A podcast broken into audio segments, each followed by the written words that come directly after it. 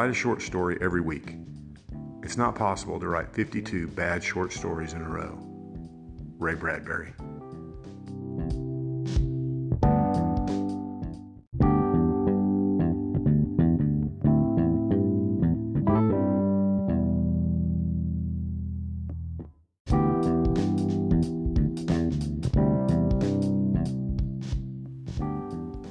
Welcome to Angry Typewriter, podcast about writing and the writing life.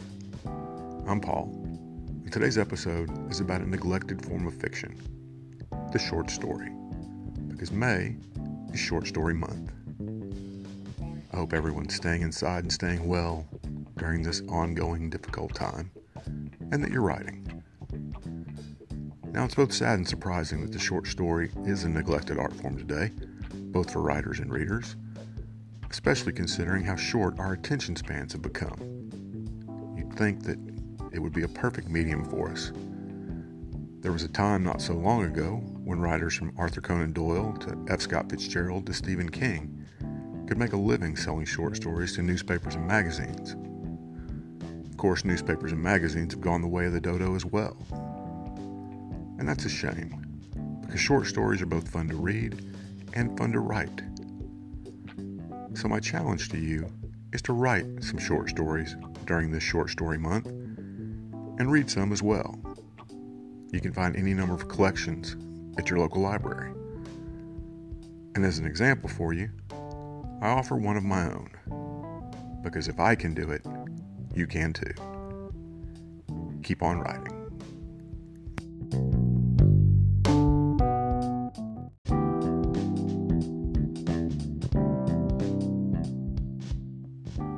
The Midway by Paul Combs. The night is clear and pleasantly cool. Sal and Julia walk through the traveling carnival that has arisen overnight in the parking lot of Rangers Ballpark in Arlington, home of the Major League Baseball team. The team is on a road trip to the West Coast to finish out the season, and the stadium owners have seized the opportunity to make some money with their otherwise empty parking lot. Lights flash, music blares, and rides thunder. Preschool aged children squeal with terror and delight on the mini roller coaster with cars the shape of a long Chinese dragon. Older kids munch popcorn and cotton candy as their parents wolf down giant corn dogs and turkey legs, and teen boys try to win huge stuffed animals for their dates. It's a controlled chaos, and Sal loves it. It isn't Coney Island, where his dad took him a few times as a kid, or even Asbury Park, but it'll have to do. I have to warn you, Sal says. The Midway is a dangerous place for me. Really, she asks. Why's that? I have a weakness for carnival games, he answers, and the inability to resist carnies. Oh no, she gasps in mock terror. Should we escape while we can? No, I'll try to remain strong. There was actually very little chance of Sal remaining strong. Some people have a weakness for alcohol or drugs or food or sex. Sal's great weakness was the midway and the carnies. The carnival games beckoned to him from the moment he entered an amusement park, the state fair, even a church fall festival. It was odd because he rarely gambled on horses or cards or sports, so it wasn't a gambling weakness. It was a carny weakness. They called out to him and he followed like the snakes following St. Patrick out of Ireland. The night starts out well enough. They watch some little kids ride goats twice their size, eat corn dogs, and ride a few rides. On the Chamber of Horrors ride, Julia snuggles up to him the entire time, even though the chamber contains no actual horrors and not much that's even mildly scary. Then, as they're walking to the Ferris wheel for a view of Arlington at night, disaster strikes. Hey there, says a deep, raspy voice. Win a prize for the pretty lady. Sal should have just kept walking. He knew what would happen if he turned to the carney. But just like the girl in the horror movie always opens the door she knows she shouldn't, he always heeded the call of a carney. To walk past, to admit defeat at the outset, something his pride would simply not allow. He stops and turns. As soon as he sees the carney, the game and the prize, he knows he's screwed. The game is one of his least favorites, one where you have to toss two softballs into a peach basket and both have to stay in the basket for you to win. It's such a rigged game, they don't even bother with the escalating prize system where you drop a ton of cash by winning small prizes that have to be traded up for bigger ones, like trading venial sins for mortal ones. The Peach Basket softball scam has only one giant prize, but it's nearly impossible to win, like shooting the entire red star out of the target with a BB machine gun. While seeming like it should be simple, so you just keep dropping more and more money. The prize at this booth is an enormous purple gorilla and Sal can see immediately that Julia loves it. Throughout history, men of all ages have done far dumber things to impress a girl, but few have had the deck as stacked against them as Sal does this night. Not only is the game nearly impossible to win, the carny is impossible to resist, even more than normal carnival folk. That's because, in what can only be the universe blatantly mocking Sal, this bearded beanpole has not one, but two lazy eyes. Every time he speaks, they spin around crazily, completely independent of each other, like someone is turning separate cranks inside his skull. When those eyes spin and he says, Come on, give it one more try for the little lady, Sal is helpless. The game sounds easy, as all Midway games do. One peach basket with a large hump in the bottom, set at a roughly 45 degree angle at the back of the booth, two softballs, and a giant gorilla. Get both balls to stay inside the basket and win the gorilla. Problem is, the first ball always stays in the basket, while the second always bounces out like it's been shot out of a cannon. Sal's theory has always been that before the second throw, the carny engages a spring of some sort in the humped part of the basket that is wound tight enough to launch a shuttle into orbit. It sounds crazy, but the cost of the game is $2 for two softballs, which is cheap enough. If he can spend just a few dollars to get the big monkey, then no problem. The first ball nestles softly in the basket, causing that moment of exhilaration one always feels on the verge of winning. The second ball bounces back so hard it flies over his head. Julia laughs. He slaps down two more dollars. Again, the first ball settles gently into the bottom of the basket. He tosses the second even more lightly. It shoots straight up in the air and hits one of the purple gorillas. When he's $10 down, Julia suggests they just walk away. I don't have anywhere to put a giant purple gorilla in my place, she says half heartedly. Don't give up now, my boy, the carny goads, spinning one eye while rolling the other up and down. Two more balls, Sal says.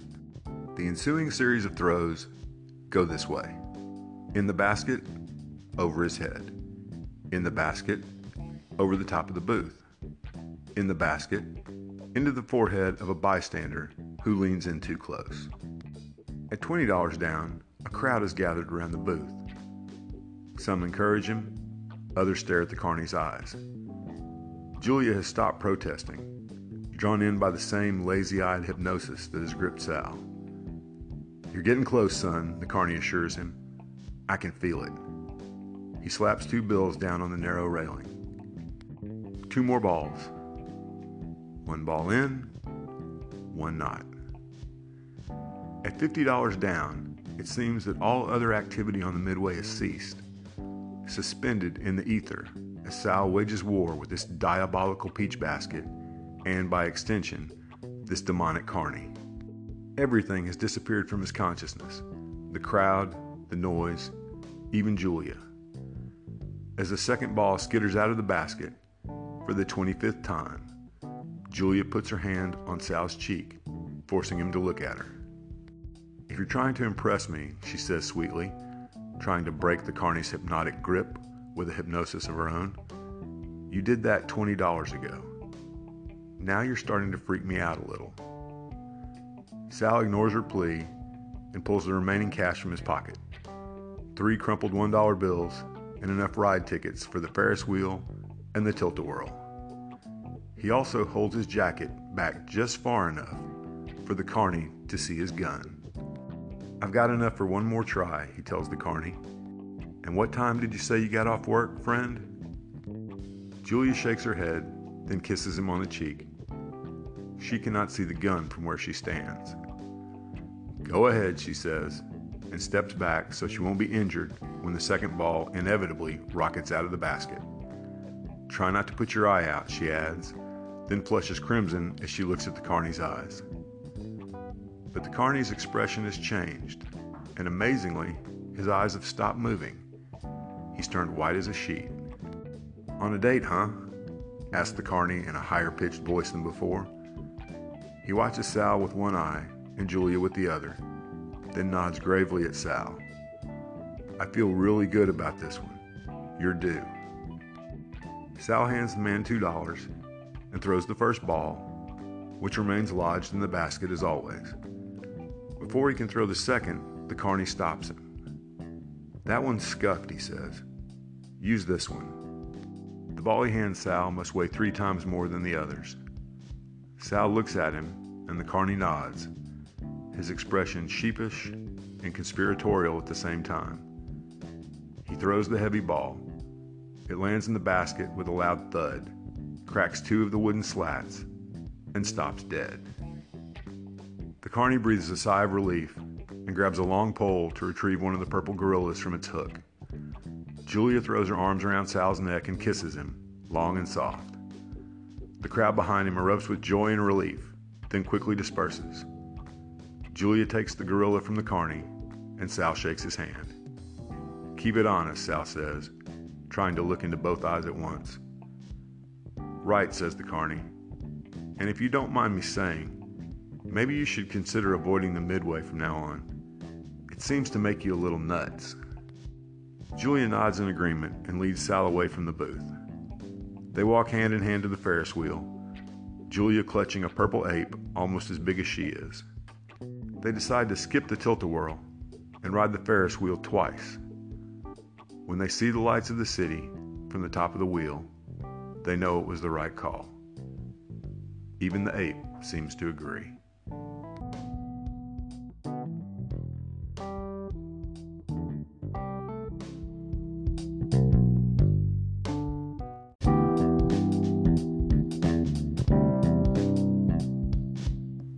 Thanks for listening to today's episode of Angry Typewriter.